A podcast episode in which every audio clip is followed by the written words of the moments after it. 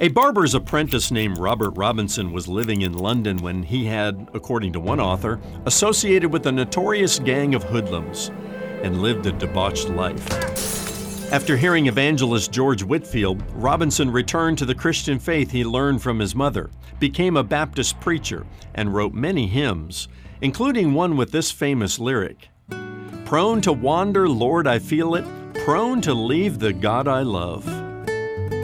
The God of Israel was truly a fount of many blessings to his chosen people, although they had wandered far from their covenant relationship with him. Are you prone to leave the God you love? If you are, return to him today and drink from his fountain. I'm Ron Jones, and this is something good.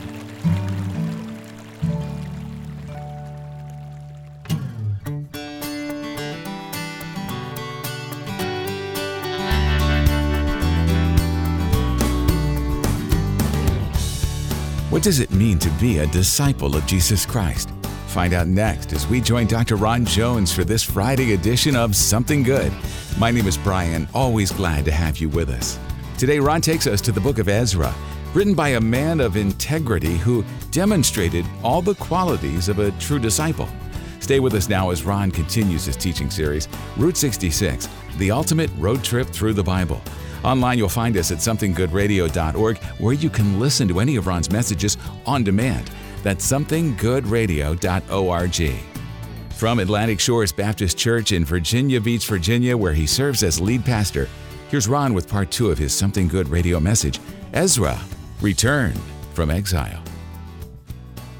And now that the temple is rebuilt, they're ready for the high priest to begin his duties. Ezra is an amazing, amazing character in Scripture, very impressive.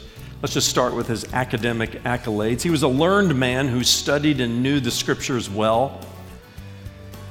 Uh, he was also considered an expert instructor and a professor. He, in our language today, he might be the, the visiting professor from the seminary who's just won all kinds of uh, academic awards. According to Jewish tradition, Ezra led the effort to compile the canon of Old Testament scriptures according to the Hebrew Bible, uh, according to the law, the prophets, and the writings. And that's, that's how the Jewish people, even today, think of their Old Testament scriptures in three sections the law, the prophets, and the writings.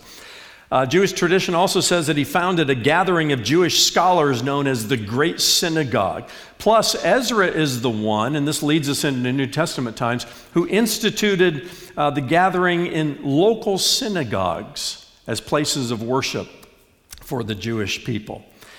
Um, uh, Ezra also reminds me a little bit of the Apostle Paul, a very learned man whom God used to write.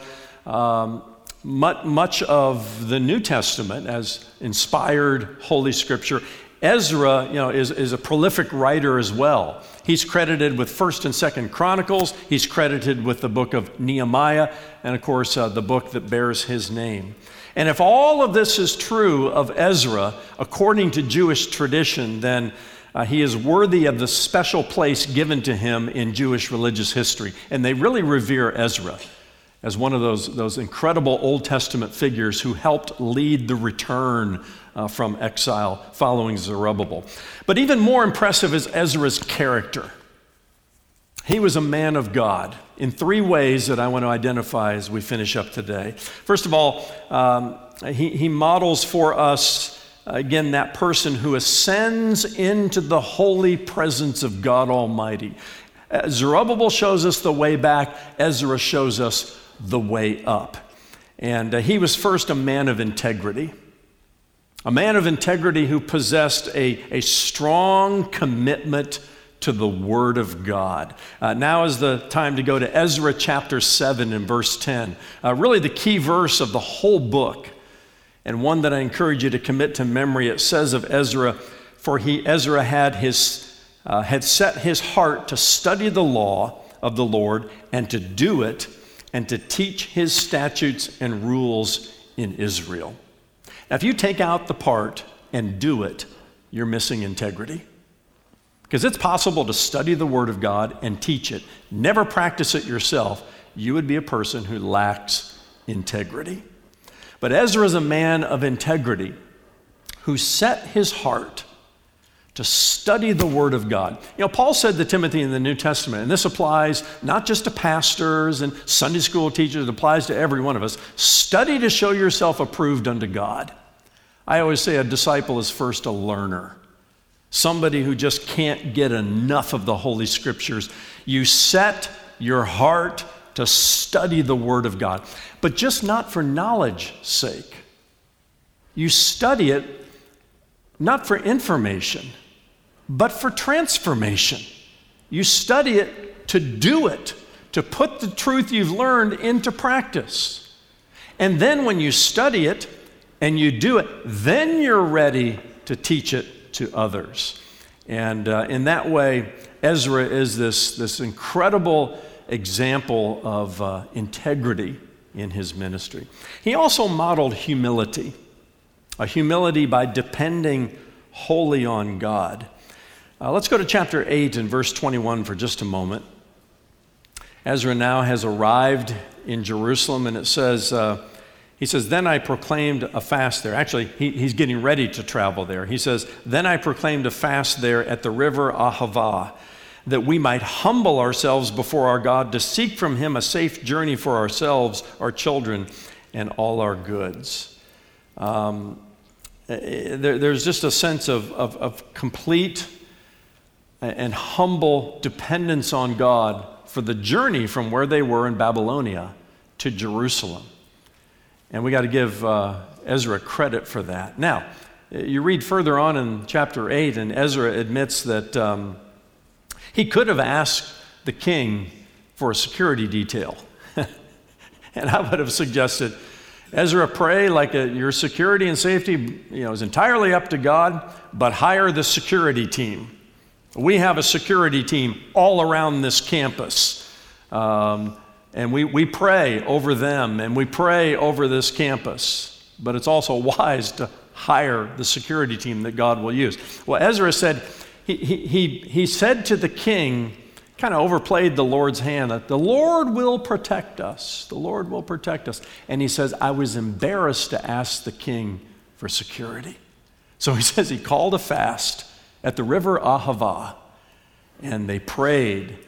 Okay, you know, I, I would have done it a little bit differently, but you got to give Ezra credit uh, for wholly and humbly depending upon the Lord um, to travel the distance. And it was, it was many days' distance from Babylonia back to Jerusalem. So there's integrity in the man, there's humility in the man. And then finally, Ezra possessed this incredible sensitivity to the things that displeased God. Uh, his heart was easily convicted by personal sin and national sin. For example, let's just go to Ezra chapter 9. And I want to pick up reading in verse 1. Uh, they've now arrived safely in Jerusalem. And um, it says, After these things had been done, the officials approached me, Ezra says, and said, Listen to this. The people of Israel and the priests and the Levites have not separated themselves from the peoples of the lands with their abominations. From the Canaanites, the Hittites, the Perizzites, the Jebusites, the Ammonites, the Moabites, the Egyptians, and the Amorites. For they have taken some of their daughters to be wives for themselves and for their sons so that the holy race has mixed itself with the peoples of the lands. And in this faithlessness, the hand of the officials and chief men have been foremost. In other words, the leaders have been the biggest offenders here. Ezra goes on to say, As soon as I heard this, I tore my garment and my cloak and pulled hair from my head and beard and sat appalled. Then all who trembled at the words of the God of Israel, because of the faithlessness of the returned exiles, gathered around me while I sat appalled until the evening sacrifice. And at the evening sacrifice, I rose from my fasting with my garment and my cloak torn, and fell upon my knees and spread out my hands to the Lord my God, saying, Oh my God, I am ashamed and blush to lift my face to you, my God, for our iniquities have risen higher than our heads, and our guilt has mounted up to the heavens. What's happening here? 80 years after Zerubbabel leads, I don't know, 48, 49,000 of the exiles back to Jerusalem. Let's just say eight decades have passed. Now Ezra comes. You know what's happened in those eight decades? The returning exiles went back to their old ways. They went down the same unrighteous, idolatrous pathway that led them into captivity in the first place. And Ezra is literally pulling out his hair and pulling the hair out from his beard, sitting down uh, you know, on his face before God. He says, I am appalled at what is happening here. Did they not learn anything from 70 years of captivity?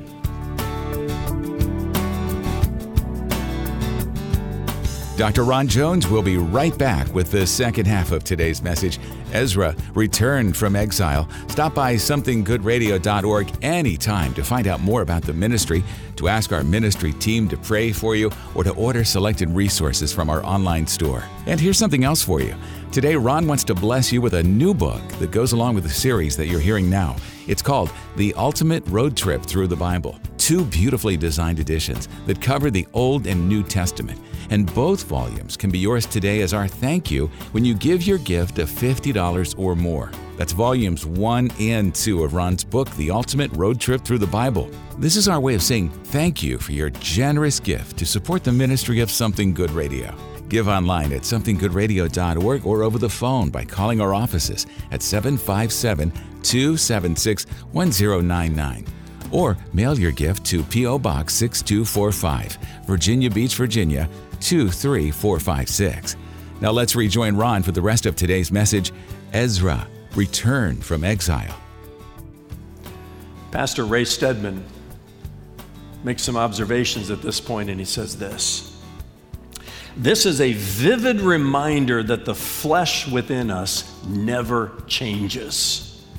No matter how long we may walk in the Spirit, we will never arrive at a place where we cannot revert to the worst we have ever been. That is, if we depart from dependence upon the Spirit of God. What an insight there. What a picture. And it's important to lay down and clarify a little bit of theology here. When you came to faith and when I came to faith in Jesus Christ, we are not now new and improved.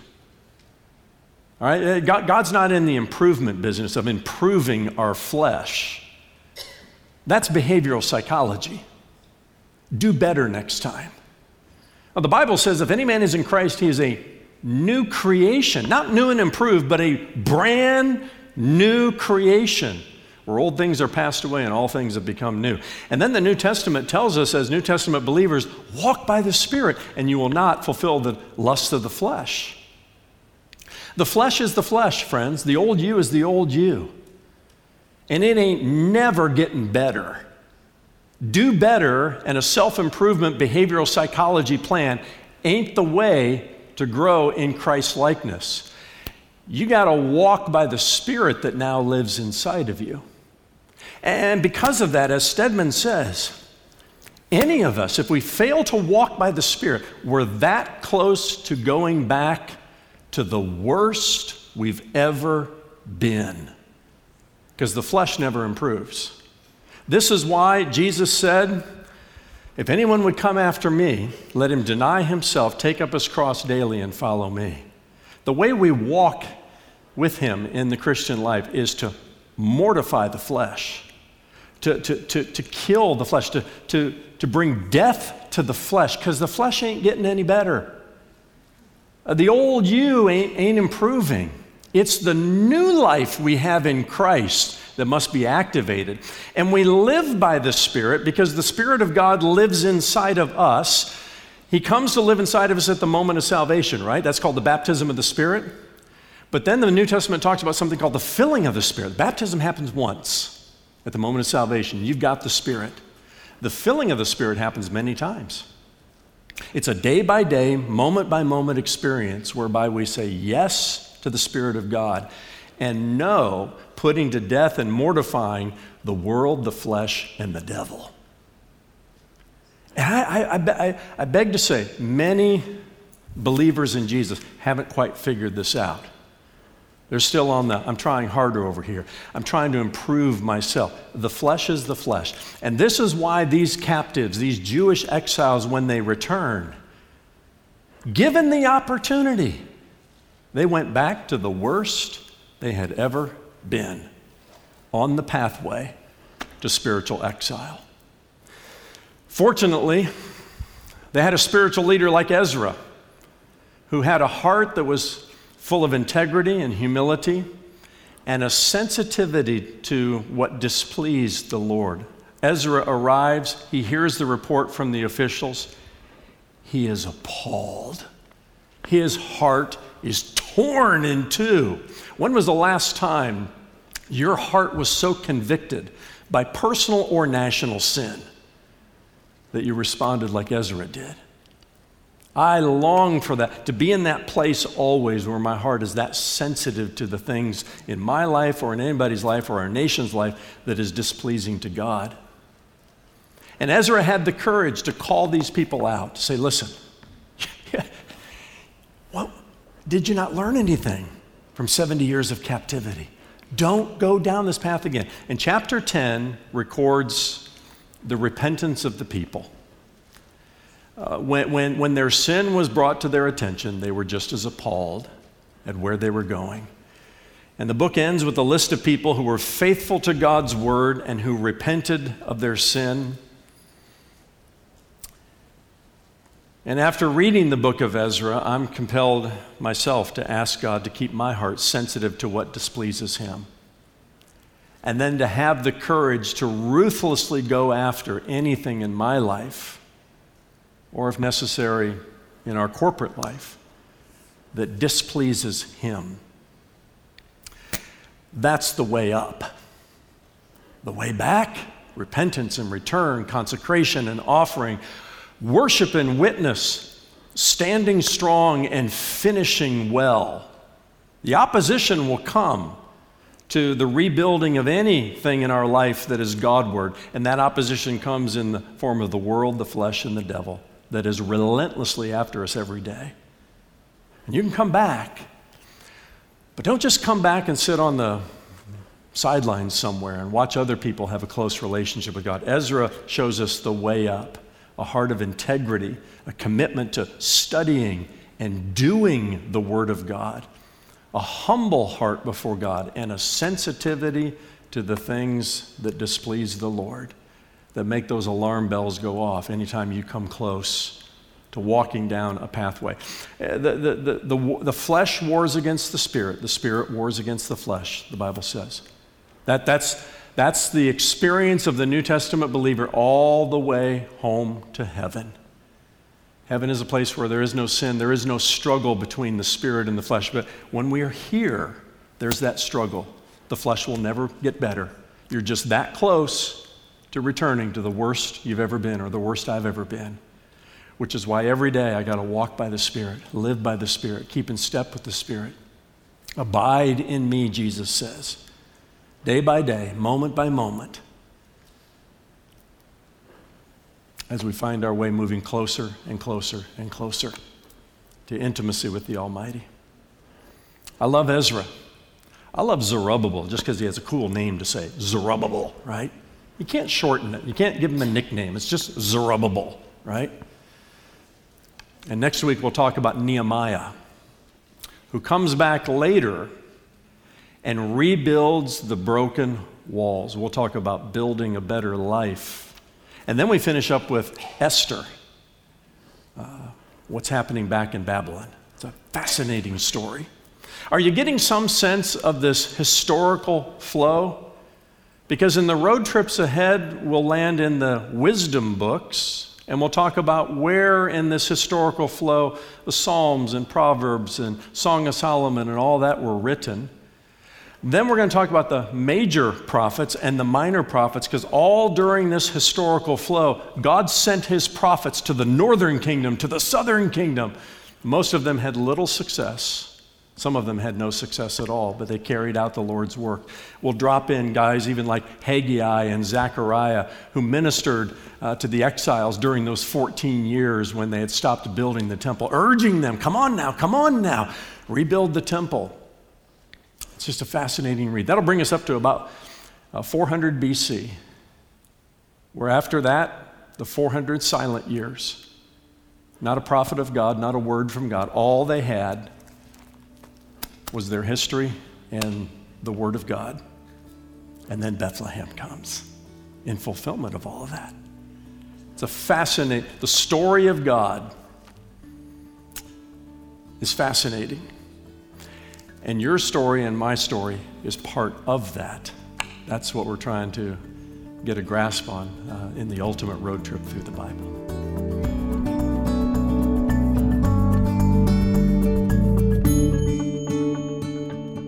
Thanks so much for joining us for today's message. Ezra returned from exile. And Ron, you spoke of this battle between the flesh and the spirit a little earlier in today's message, and of walking in the spirit.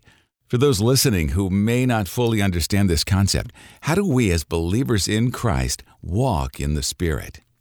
Great question, Brian. First, let me say that every believer in Christ already has the Holy Spirit living inside him or her.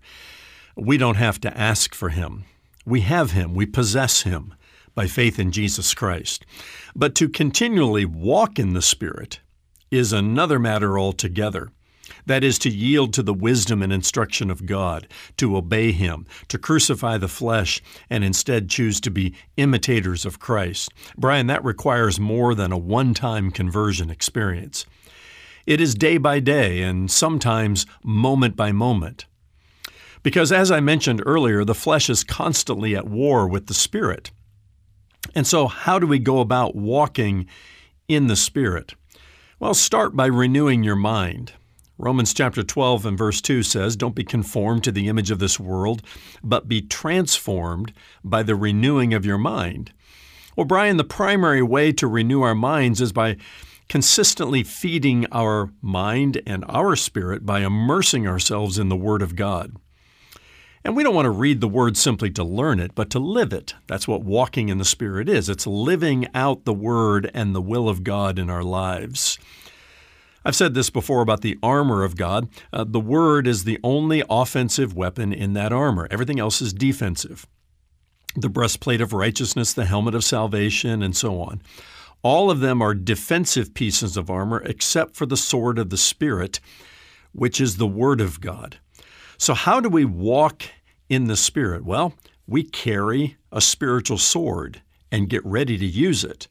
That is our primary resource for resisting temptation and instead submitting to the leading of the Holy Spirit.